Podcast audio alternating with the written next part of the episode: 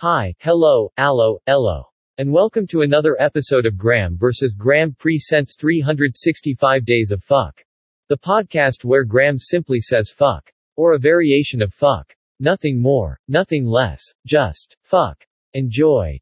Day 271. Fuckity!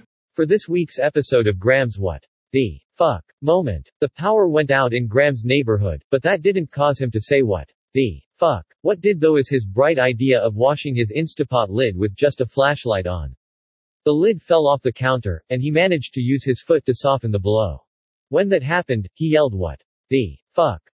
With all of that out of the way. If you have not yet subscribed to Graeme versus Graeme Presents on your favorite podcast platform, you should do so, and you can tune into all of the Graeme versus Graeme Presents short podcasts for short attention spans.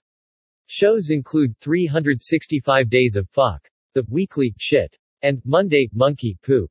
Goodbye.